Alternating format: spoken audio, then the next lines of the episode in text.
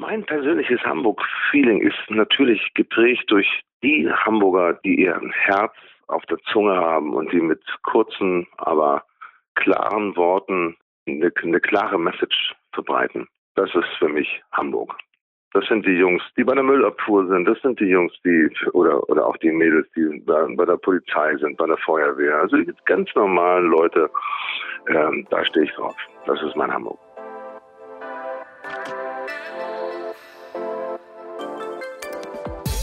Moin und willkommen zu einer neuen Folge vom Hamburg Podcast. Wir stellen hier regelmäßig Hamburgerinnen und Hamburger vor, die eine spannende Geschichte zu erzählen haben und die unserer Meinung nach jeder in Hamburg kennen sollte. Der Hamburg Podcast wird von Aino und Kikmo Hamburg produziert und von der Haspa präsentiert.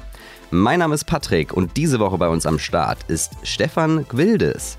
Stefan ist ein bekannter deutscher Soul-Sänger und er absolvierte 1979 am Thalia Theater in Hamburg eine Ausbildung in Fecht- und Stuntszenen. Fand ich sehr äh, interessant, diese Information.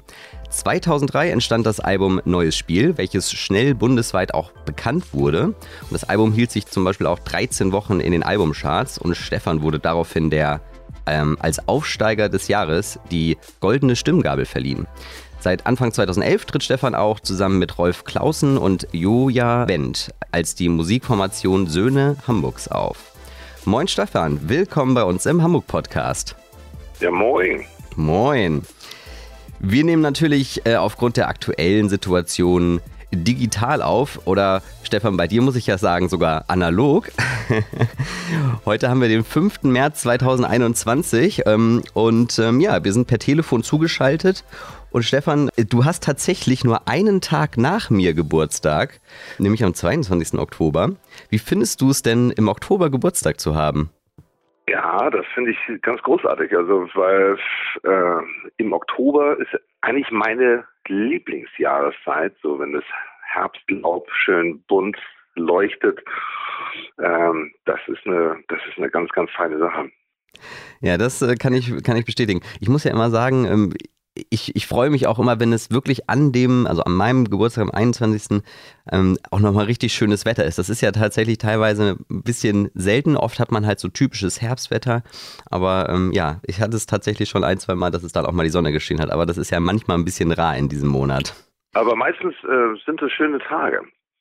Ein Wort zum zum analogen, ja fast fast analoges Telefon. Ich habe so ein altes so einen alten Nokia Knochen, mit dem ich telefoniere und bin damit eigentlich ganz glücklich, weil es der, der liegt gut am Kopf und äh, man kann einfach klasse damit telefonieren. Das geht mir oftmals mit Smartphones überhaupt nicht so.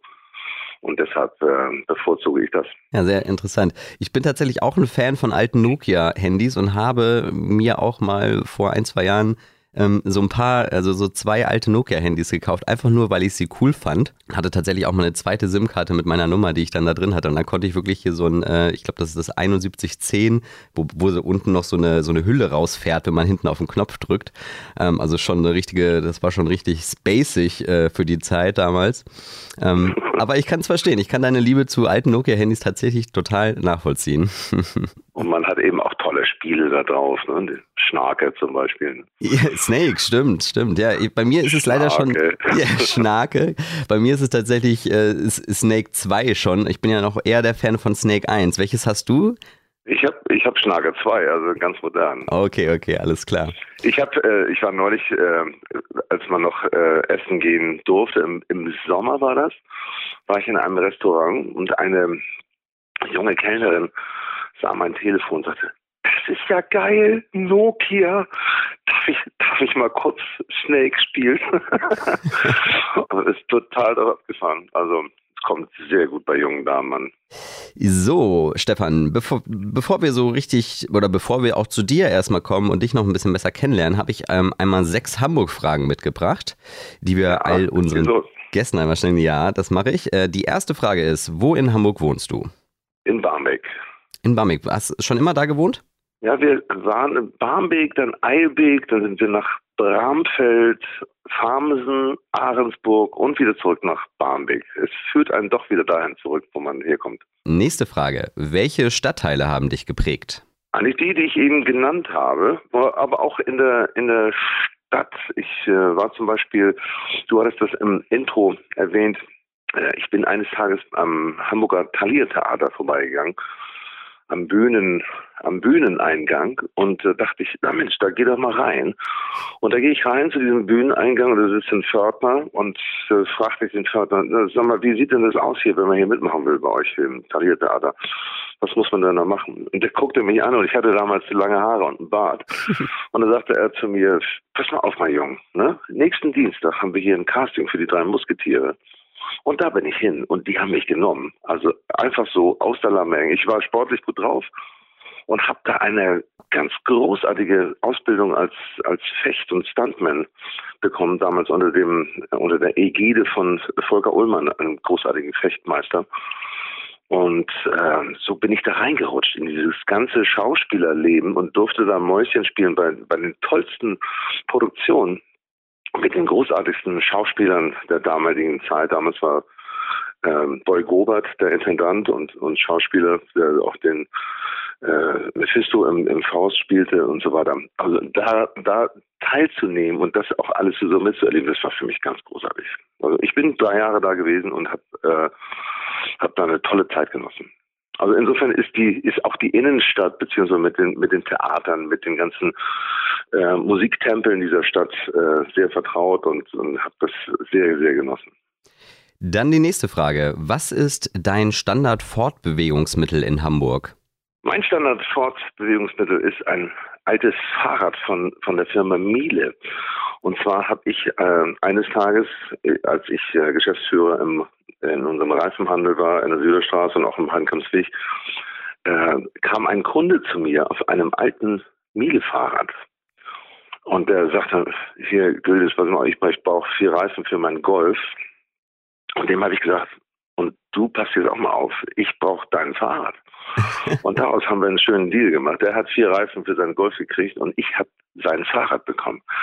Das ist ein Miele-Fahrrad von 1932, ein wundervolles Teil. Das was ich ein bisschen aufgefixt habe, musste auch hier und da mal geflickt werden. Aber äh, das ist mein Fortbewegungsmittel in Hamburg. Und Hamburg ist äh, auf einem, ich sag mal, auf einem guten Weg auch eine gute Fahrradstadt zu sein. Also wer jemals in Kopenhagen war und gesehen hat, wie, wie geil da Fahrradwege funktionieren, also mit Schnellspur, mit Langsamspur und so weiter, ähm, der, der kriegt eine Ahnung, wo das in Hamburg hingehen kann. Ja. Und äh, ich, ich finde, Hamburg ist auf einem guten Weg. Ja, sehr guter Vergleich. Ich war auch schon mal in Kopenhagen und kann das, äh, kann das absolut nochmal bestärken, äh, dass, dass, wenn man dieses Bild wirklich sieht, mit wie viel ja, Raum da auf Fahrradfahrern gegeben wird, ähm, dann äh, kann man, würde man sich sehr freuen, wenn das Bild auch irgendwann mal ähm, in Hamburg so steht. Ja, und interessant, ein das ist ja dann schon fast 90 Jahre alt. Also, das ist, glaube ich, das älteste Standardfortbewegungsmittel, was wir bisher hier bei dieser Frage gehört haben. Ja, es, es, es, spricht für Qualität, ne? wenn man äh, wenn man das so betrachtet. Also ich muss dazu sagen, ich habe es ein bisschen aufgepimpt. Ich habe äh, eine eine Dreigangnarbe, eine Torpedo-Dreigangnarbe eingebaut. Das ist die äh, fünf, das ist die Torpedo 519er, wenn das dem, dem Fachmann etwas sagt. Okay. Ja. Wer jemals, ich, ich bin übrigens ein, ein begeisterter Fummler, was sowas anbetrifft. Ich habe äh, ich habe in meinem Leben schon einige Dreigangnamen auseinandergenommen. Nicht alle wieder zusammengekriegt, äh, aber das ist zum Beispiel etwas, äh, das sind Dinge, wo ich wirklich niederknie und sage, Alter, also wer immer das Ding erfunden hat, es war irgendein Tüftler aus, aus, aus dem Schwabenland oder aus, aus Schweinfurt, äh, der diese Narbe erfunden hat. Das ist großartige Technik. Also so, das so ein geiles Ding wer, wer jemals sich die, eine Explosionszeichnung einer Torpedo-Dreiecknarbe ansieht, der wird sagen, alter Schwede, das ist richtig, das ist ganz große Welt. Dafür also das Bundesverdienstkreuz. Okay. Ich höre schon, du bist, du bist ein sehr großer Fan davon. Dann die nächste Frage. Was ist das Schönste oder Beste, was dir in Hamburg passiert ist? Das Schönste und Beste sind natürlich meine meine Lieben, also die, äh, ich äh, habe zwei Frauen in dieser Stadt kennengelernt, in erster Ehe Anna, in zweiter Ehe Lina. Und das ist, das ist einfach das Tollste, was mir hier passiert ist. Und dann natürlich auch die Musik, die vielen Menschen, die ich getroffen habe in, in meiner Schulzeit, aber auch äh, in meiner in der Zeit, in der ich äh, musiziere, seit, seit über vier Jahrzehnten. Ich äh, und eben auch die vielen, die vielen klaren, äh, die vielen klaren Hamburger. Leute mit, mit einem klaren Herz, Menschen mit einem, mit einer klaren Ansage. Da stehe ich drauf. Und äh, deshalb, das genieße ich. Dann die nächste Frage. Welches Gebäude oder Bauwerk ist dein persönliches Hamburg-Wahrzeichen? Also ganz aktuell ist es, ist es ganz bestimmt die, ähm, die Elbphilharmonie natürlich. Mhm. Großartiges Gebäude, war ein bisschen teuer, äh, und hat auch einige Sachen so in den Hintergrund gedrückt, aber ist letztendlich doch ein, ein echtes Wahrzeichen und ist zudem auch ein, ein wunderschöner Ort, an dem man äh, hervorragend musizieren kann.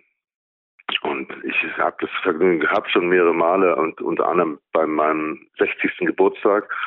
Da habe ich mich als Barmbeker gefragt, wo man den denn äh, bescheidenerweise gut feiern könnte. Und dann bin ich auf die Elbphilharmonie gekommen und tatsächlich hat es auch stattgefunden. Und wir haben da musiziert mit den Kieler Philharmonikern, mit meiner Band zusammen, mit einem Soulchor und einem Gebärdenchor.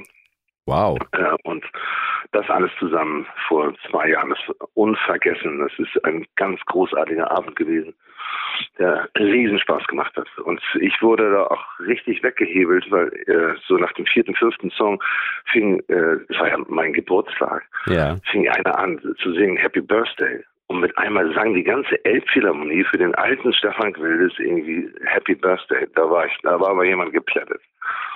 Also insofern äh, ist das eins meiner absoluten Highlights.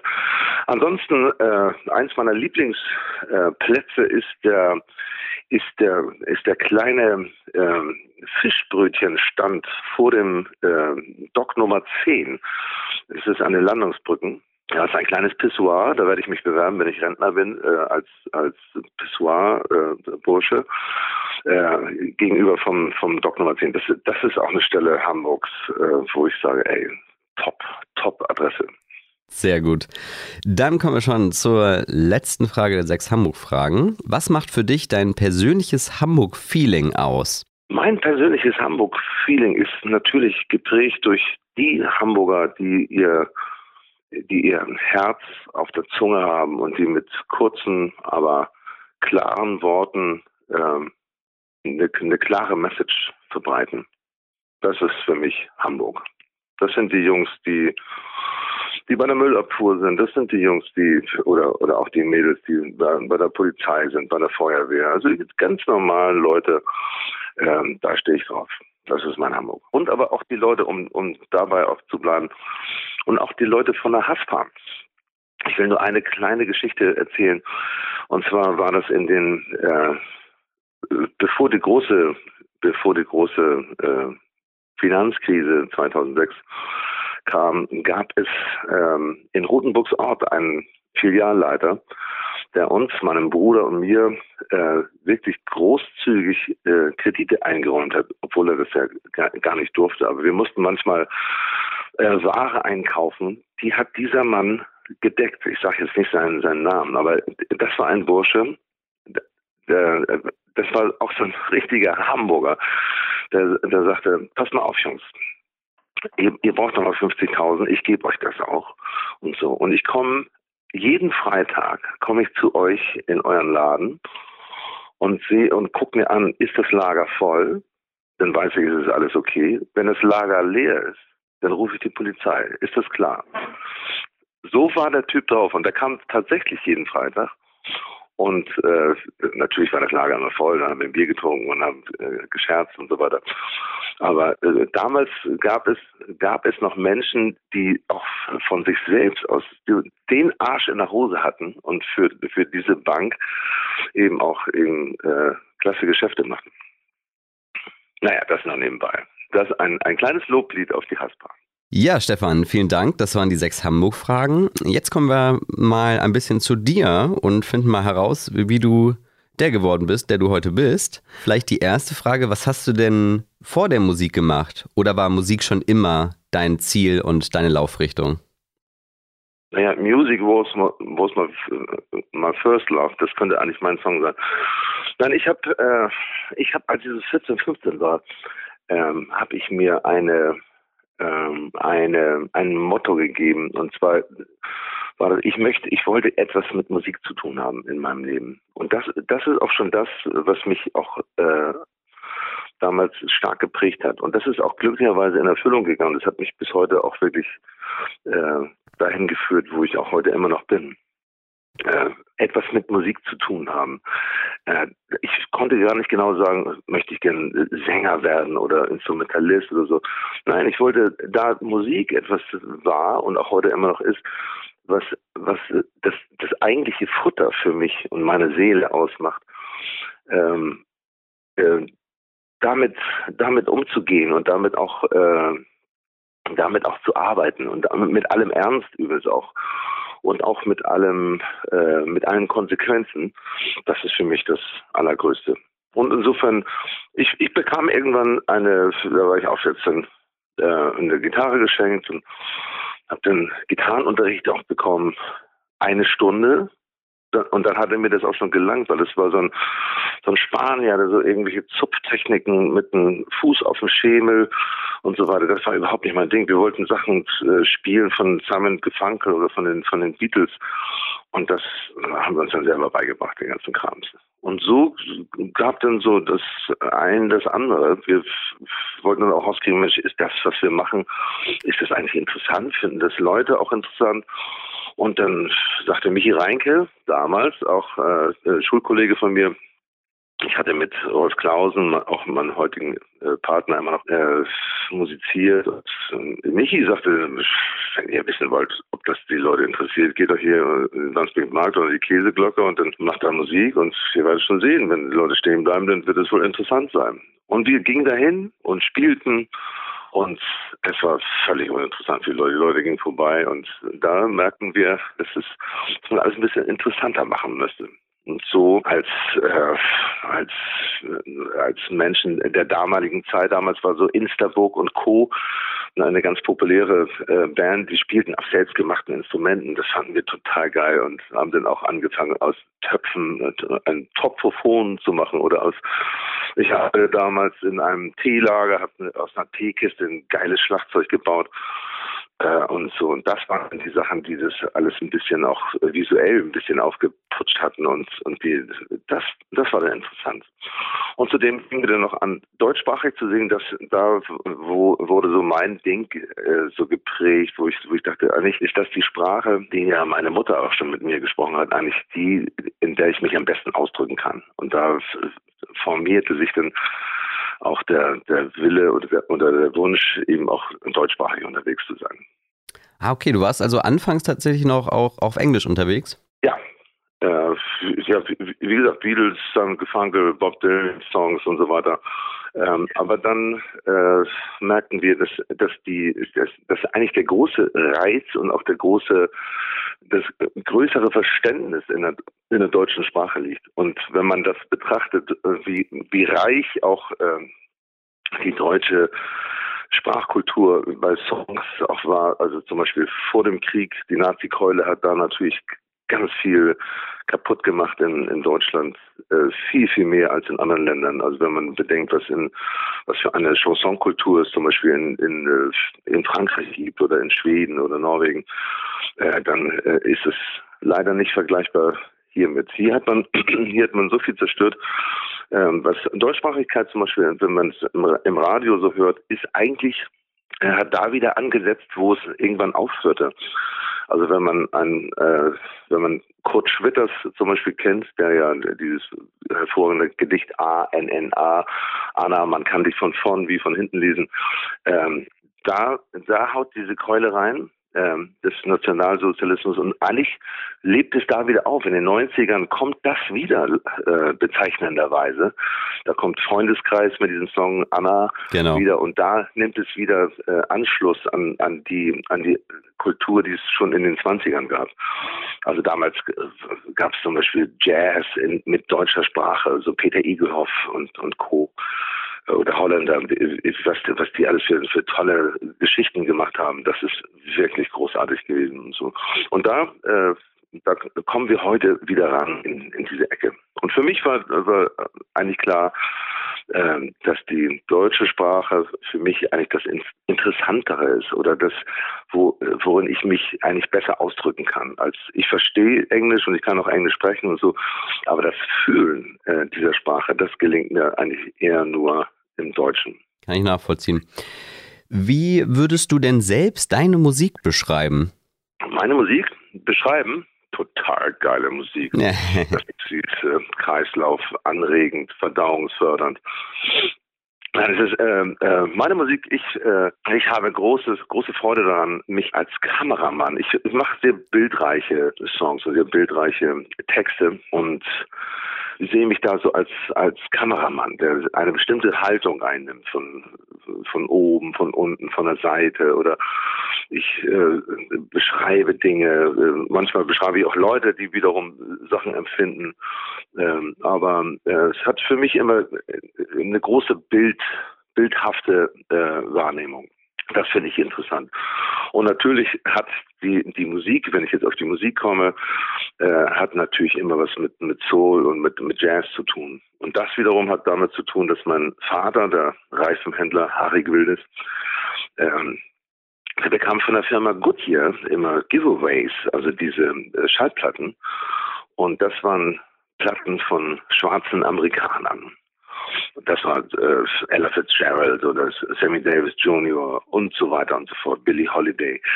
Und damit bin ich im Prinzip groß geworden mit diesen schwarzen Platten von schwarzen Amerikanern. Und mein Vater brachte mir damals äh, auch schon immer bei, er sagte, das sind, das sind natürlich auch Songs, die auch mit Herz und Schmerz zu tun haben. Aber im Prinzip sind all diese Songs, die von den schwarzen Amerikanern kommen, sind alles äh, Songs, die, die, in denen es um die Freiheit geht. Um die Freiheit von Menschen. Denn die Geschichte der schwarzen Amerikaner ist, ist ja die, dass sie irgendwann weggepflückt wurden aus Afrika in Ketten nach Amerika gebracht wurden und als Sklaven eingesetzt wurden auf den Feldern beziehungsweise auf den äh, in den Kämpfen gegen die Indianer, um denen das Land abzuluxen und als Buffalo Soldiers. Ähm, aber letztendlich geht es um die Freiheit. Und das ist dieses Thema Freiheit ist auch etwas, äh, was mir sehr am Herzen liegt. Also als auch als weißer Barmbeker äh, ist das Thema Freiheit in Beziehung, in, im Leben, in, äh, äh, im, im Dasein äh, etwas unheimlich Wichtiges. Das ist das, was ich, was ich von damals behalten habe. Und das ist etwas, was ich auch heute immer noch sehe. Was ich auch über dich so gelesen habe, was ich auch echt sehr cool finde, ist zum Beispiel auch, dass ihr, dass du ja auch gemeinsame äh, Auftritte mit dem inklusiven Gebärdenchor Hands Up machst. Und damit warst du ja, glaube ich, unter anderem auch bei der Helene Fischer Show 2018 zu sehen. Stimmt das? Richtig. Also ich hatte äh, vor fünf, sechs Jahren hatte ich einen Anruf von, von einer gewissen Maggie vom Gebärdenchor Hands Up. Die fragte mich, ob die einen Song von mir äh, gebärden könnten. Und ich sagte, bitte, was ist das denn? Gebärdenchor? Habe ich noch nie was von gehört. Und dann habe ich die, habe ich diesen Chor äh, auch mit mit der Maggie zusammen äh, eingeladen äh, zu einem Konzert in der Hamburger Musikhalle. Und da haben wir mehrere Songs äh, zusammen gesungen, beziehungsweise die haben das, als das waren 40 Leute, groß, klein, dick, dünn, äh, behindert, mehrfach behindert, äh, aber eben auch alle nicht sprechen und nicht hören können, mit einer Dirigentin, die diesen Chor eingewunken hat.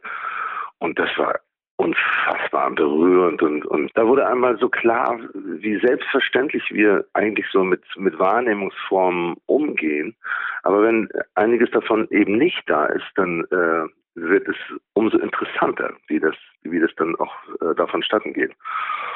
Und das, das, äh, das Tolle an dieser ganzen Aktion war der, äh, die Gebärdenabteilung der Uni Hamburg bekam davon Wind und die sagten, Mensch, da machen wir auch mit und da werden wir die ganzen Moderationen auch mitgebärden, also auch über, übersetzen in Gebärdensprache. Das war, das war ein unfassbar interessanter Abend. Und mit diesem Chor sind wir dann auch, die waren auch mit dabei bei meinem 60. Geburtstag in der Elbphilharmonie und wir waren dann auch bei Helene Fischer in der Show und äh, haben da auch einen, einen Song präsentiert.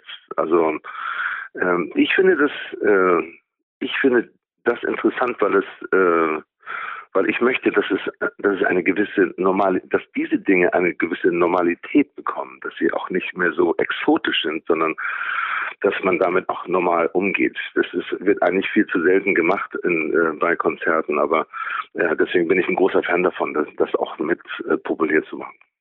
Ja, super interessant. Ich, ich erinnere mich selbst noch, ich kann nicht gerade sagen, welcher Hip-Hop-Künstler es war, aber es war auf jeden Fall in Amerika was und es, ähm, ich meine, das habe ich auch schon mal in Deutschland gesehen. Also da ging mal so ein Video durchs Internet, wo man, ähm, wo es auf jeden Fall ein Hip-Hop-Musiker war, der halt relativ schnell gerappt hat und da war rechts an der Bühne war eine, eine Frau, die eben Gebärdenrap, wenn man so will, also das einfach in Gebärdensprache übersetzt hat und das so geil rübergebracht hat. Also so emotional cool, dass selbst der, der, der, der Rapper zu ihr hin ist und so mit ihr performt hat, kann man schon sagen. Und das war, da fand ich, ja. das ist genau das, was du sagst, dieses, dass es eben nicht exotisch ist, sondern dass es einfach richtig integriert ist, dass es völlig normal ist und dass es, dass es miteinander wirklich auch harmoniert. Das ist wirklich eine schöne, nicht nur eine schöne Vorstellung, sondern auch in der Praxis einfach wirklich auch ähm, super schön anzusehen und zu erleben. Ja, was, was ich auch noch gesehen habe, du, du engagierst dich auch in der, beim Weißen Ring. Ist das noch aktuell? Ja, wir haben viele Konzerte gemacht in verschiedenen Gefängnissen Deutschlands und äh, in Santa Fu, hier in Hamburg, in, in Bremen Jugendjustizvollzug, äh, dann Lingen und auch im Frauenknast in Fechter. Äh, lustigerweise da drei Konzerte gemacht. Und wenn man sich damit beschäftigt, ähm, mit Menschen, die, die im Knast sitzen müssen, dann lernt man auch schnell äh, kennen, wie, wie eng das verflochten ist, das Täter- und das Opfer-Dasein. Nur eine kleine äh, Geschichte. Ich hatte im, im Frauenknasten Fechter gespielt, alleine mit Gitarre und waren 100, 100 Frauen. Äh, schwerste Knackis. Ähm, und dann äh, hatte ich gespielt und, und äh, war fertig und dann, danach gab es eine kleine Autogrammstunde äh, und dann, dann kam eine Frau auf mich zu, die sah aus wie ein Engel. Das war also eine unfassbare Erscheinung. Und ich fragte später die Direktorin, wer denn diese Frau wäre. Und da sagte sie, oder warum die auch einsitzen würde, äh, da sagte sie, das ist, ähm, das ist eine Frau, die ihre Eltern umgebracht hat mit einem Schraubenzieher und hat die äh, über 100, 100 Mal abgestochen, während sie geschlafen haben. Wenn ein Mensch so etwas tut, dann hat es natürlich seine Vorgeschichte. Und ähm, ich will damit nur beschreiben, wie eng das verflochten ist, wie, wie eng das Täter und das Opfer-Dasein eine Rolle spielt. Die ist wahrscheinlich 20 Jahre Opfer gewesen und irgendwann hat sie gesagt, so Freunde, jetzt ist Feierabend hier, jetzt mache ich, jetzt drehen wir den Spieß mal um und bringt ihre Eltern um. Und die hat, die hat auch äh, bezeichnenderweise, die hat so einen Arsch in der Hose gehabt, hat sie gesagt, als die Richter sagten, sie können das gern in die Waagschale mitwerfen, was ihnen auch angetan wurde. Da sagte diese Frau, das möchte ich gar nicht. Ich möchte gar nicht. Das, ich werde meine Strafe hier absitzen und das ist auch alles völlig in Ordnung.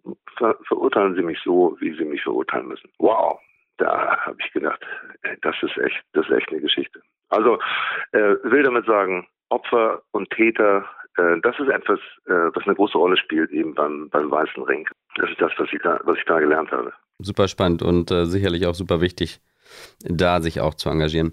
Wenn du, wenn du so auf deine Musikkarriere, auf deine Musikhistorie zurückblickst, wir haben ja schon jetzt einige, also deinen 60. Geburtstag, deine ähm, Auftritte eben mit zum Beispiel mit dem Gebärdenchor, das sind ja alles sicherlich auch sehr schöne musikalische und besondere Momente gewesen. Gibt es noch weitere, auf die du sehr gerne zurückblickst? Oh ja, also eigentlich sind ja all die all die Dinge, die ich äh, also von von den ersten Straßenauftritten bis hin zur Elbphilharmonie sind es ja alles so äh, sind es alles kleine Schritte, die die für mich unheimlich wichtig sind und wichtig waren und ich äh, könnte eigentlich auch gar nicht so sagen, was jetzt so die die tollsten, ob jetzt die Elbphilharmonie toller war als irgendwie einige Straßenauftritte, wo wir irgendwie 50 Leute zum Lachen und zum Mitschunkeln oder oder auch zum Weinen gebracht haben. Ähm, ich äh, ich finde, all diese Sachen sind unheimlich äh, wichtig und, und für, für mich auch spielen für mich eine ganz große Rolle.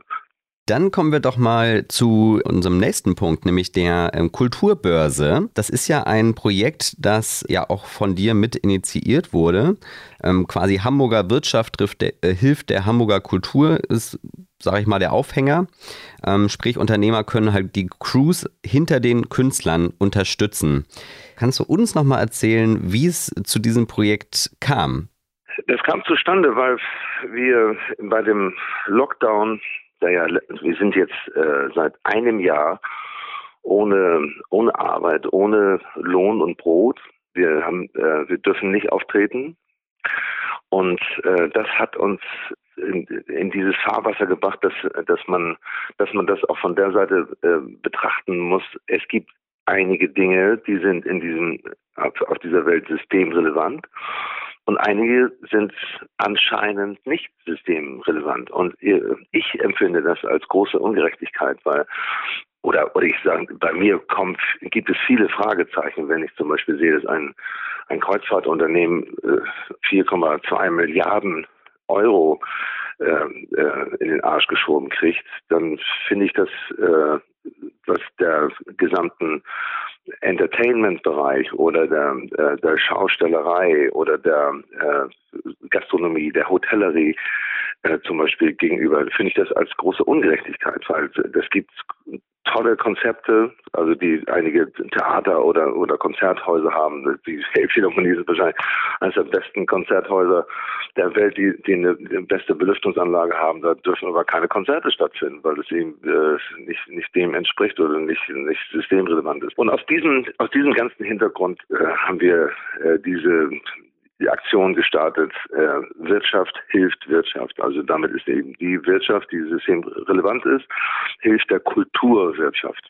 Und so äh, suchen und finden wir Paten, die, die Geldgeber sind, die in meinem Fall ist es ein, ein großes Entsorgungsunternehmen, äh, die äh, 20.000 Euro auf den Tisch gepackt haben und gesagt, und damit kann ich meiner Crew, das sind 28 Leute, äh, konnte ich konnte ich denen eine schöne äh, Neujahrspraline präsentieren. Hat in jeder 770 Euro gekriegt.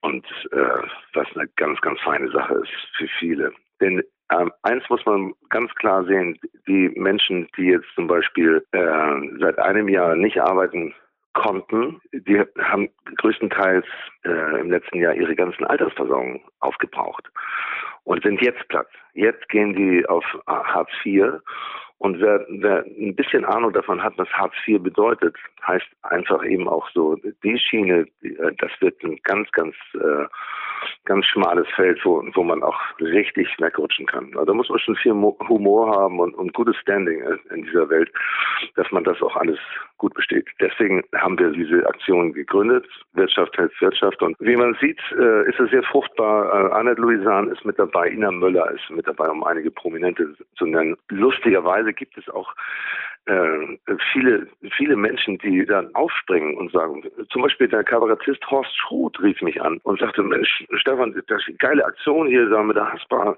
und äh, ich habe auch noch 5000 Euro, die würde ich gern äh, und hast du eine Idee, wie man, wie man das zugutekommen lassen könnte? Und da habe ich äh, Horst Schroth dann mit dem Hands Up Core verbunden und das findet jetzt statt. Also, äh, um damit zu sagen, es, es findet eine, eine große Welle der Empathie und der Solidarität statt in dieser Zeit, äh, wo, wo Menschen sich selber helfen und, und äh, großen Gefallen daran haben oder auch dem äh, einfach freien Lauf zu lassen. Also das sind ja ganz viele Unter Unternehmer, sind auch sind auch Menschen, die haben großes Interesse an, an, an der Kunst und äh, vermissen das ja genauso. Das sind dann eben die, die Zuhörer, nicht die Aktiven, sondern die, die Zuhörer, die immer gern dabei sind oder dabei waren und das auch äh, und das eben auch hochhalten möchten. Wie zum Beispiel auch der Keksfabrikant Georg Palaska aus Hannover, der auch der Chef von den braunen Kuchen, von den Kempschen Kuchen ist, der die die Crew von den Söhnen Hamburg, Soja Wenz, Rolf Klausen und, und, mir unterstützt. Für die ist es für die Menschen ist es wirklich äh, mehr als eine Geste, es ist mehr als eine Neujahrspraline, die denen zuteil kommt. Das ist wirklich eine ganz tolle Sache. Und es geht weiter. Ich muss ehrlich sagen, ich, als ich das erste Mal von dem Projekt gehört habe, dachte ich erstmal, sehr gut. Also wirklich eine sehr schöne Sache, weil, was, was hat man im letzten Jahr, nachdem der Lockdown losging, vor allem gesehen? Man hat auf Facebook, auf äh, YouTube und Co. hat man irgendwie Streamings gesehen. Da wurde dann auch immer um Spenden gebeten. Aber ich bin mir sicher, dass da halt einfach auch nicht viel dann bei rumkam. Und dann hast du dann da halt irgendwie ein, hast, äh, hast du da ein paar Euros eingesammelt und musst sie dann am besten halt eben durch zehn teilen. Dann, dann bleibt halt eben am Ende nichts rum. Und bei diesem Projekt, also bei diesem Aufbau einfach, dass man halt wirklich, so wie du es gerade wirklich beschrieben hast, finde ich, fand ich ähm, wirklich perfekt beschrieben. Man nimmt eben, man nimmt, geht auf Unternehmen zu, man geht auf Geschäftskunden zu ähm, und da unterstützt er dann auch die Haspa und schaut, wo sind Unternehmer, die wahrscheinlich Bock auch haben, sich äh, eben in dieser Kulturwirtschaft, in der Kulturlandschaft äh, Hamburgs da, da zu unterstützen und da zu helfen. Und dann halt auch wirklich, dass dann halt eben, äh, wie an deinem Beispiel mit den 20.000 Euro, wo dann jeder aus deiner Crew ähm, hier über 700 Euro ähm, bekommen hat, das ist, ein, das ist ja wirklich ein schönes Paradebeispiel, wo, dass da wirklich auch Geld dann hinten ankommt. Und ich glaube, solche Projekte, also solche konkreten Projekte, die halt auch, ähm, die halt auch gleich schon von Anfang an, wo man gleich so denkt, ja, okay, super, das, das ist verständlich so. Da, da gibt es sicherlich welche, die sich engagieren wollen und da kommt dann auch was bei rum und da kann wirklich dann halt auch Leuten, gerade hinter den Kulissen, richtig geholfen werden. Ja, und ähm, genau, wer sich, wer sich hier auch engagieren möchte, also ähm, wirklich jede Summe zählt, ob es 50 Euro sind, ob es auch nur 10 Euro sind oder ob es eben noch mehr ist. Jede Hilfe ist hier gern gesehen und ist hier auch sehr wichtig. Mehr Informationen dazu findet ihr auch in der Folgenbeschreibung von dieser Folge nochmal. Und um das ganze Bild noch einmal rund zu machen, es gibt auch noch von der Hasper Musikstiftung einen Hilfefonds, der angelegt wurde, der wiederum Künstler direkt unterstützen soll.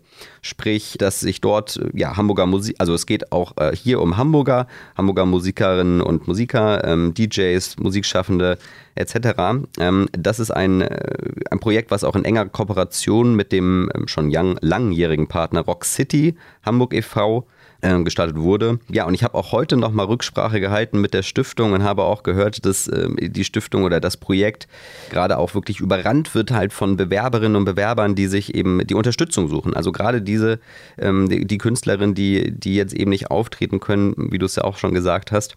Und äh, in diesem Fonds hat die Haspa schon ein gutes Startkapital reingeschossen von 50.000 Euro aber es braucht halt auf jeden Fall noch viel mehr. Also gerade jetzt, wo, wo man halt auch sieht, wie viele ja da die Hand heben. Ihr wart ja auch neulich mit dem Projekt nochmal im NDR zu sehen, habt da ja auch nochmal die Werbetrommel ähm, für gerührt. Das hat sicherlich auch nochmal seinen Effekt gehabt. Ähm, genau, also es ist, das, da ist man irgendwo, ist man da schon mitten dabei, aber irgendwo ist man noch am Anfang und deswegen jede Spende zählt auch hier. Auch hier nochmal alle Infos, wie man sich da beteiligen kann. Das geht auch super einfach mit Giropay, Lastschrift oder auch PayPal. Ähm, alle Infos dazu findet ihr auch nochmal in der Folgenbeschreibung. Und was ich auch gut finde, dass im, im, Rock City der Partner sozusagen jetzt hier bei der Hamburg Musikstiftung, der auch unter anderem den, Musik, äh, den Musikerpreis Krach und Getöse einmal im Jahr veranstaltet, der ist ja halt auch sehr gut in der Hamburger Musiklandschaft ähm, vernetzt und ist dann auch dafür zuständig zu schauen, wohin die Gelder dann verteilt werden, damit sie wirklich da helfen, wo Hilfe auch gebraucht wird. Ja, sehr spannend. Ähm, also wirklich sehr cool, dass du da auch dich für stark machst, dass du da äh, mit Initiator bist ähm, und das Ganze mit ins ins Rollen gebracht hast. Deswegen auf jeden Fall da nochmal wirklich Respekt. Äh, richtig schöne Aktion. Ähm, du hast eigentlich auch schon alles gesagt, was ich noch dazu sagen wollte. Die Künstler, die also die Teams der Künstler, die unterstützt werden in, der, in dem Projekt der Kulturbörse. Oder halt eben auch das mit den Künstlern direkt dann jetzt mit der Hasper Musikstiftung. Ich glaube, das kann auf jeden Fall ja sehr viel helfen. Ja, ja, Stefan, vielen Dank für dieses spannende Gespräch. Super interessant, äh, wie du zur Musik gefunden hast und wie, sich, wie du dich da durchentwickelt hast. Und auch sehr interessant, ähm, wie du halt eben dann auch ähm, in, in Situationen und in Zeiten wie diesen den, den Blick halt auch äh, hinter dich, in die, hinter die Kulissen wirfst und schaust, wie man da am besten helfen kann. Deswegen, ja, vielen Dank für das Gespräch und du hast jetzt das letzte Wort.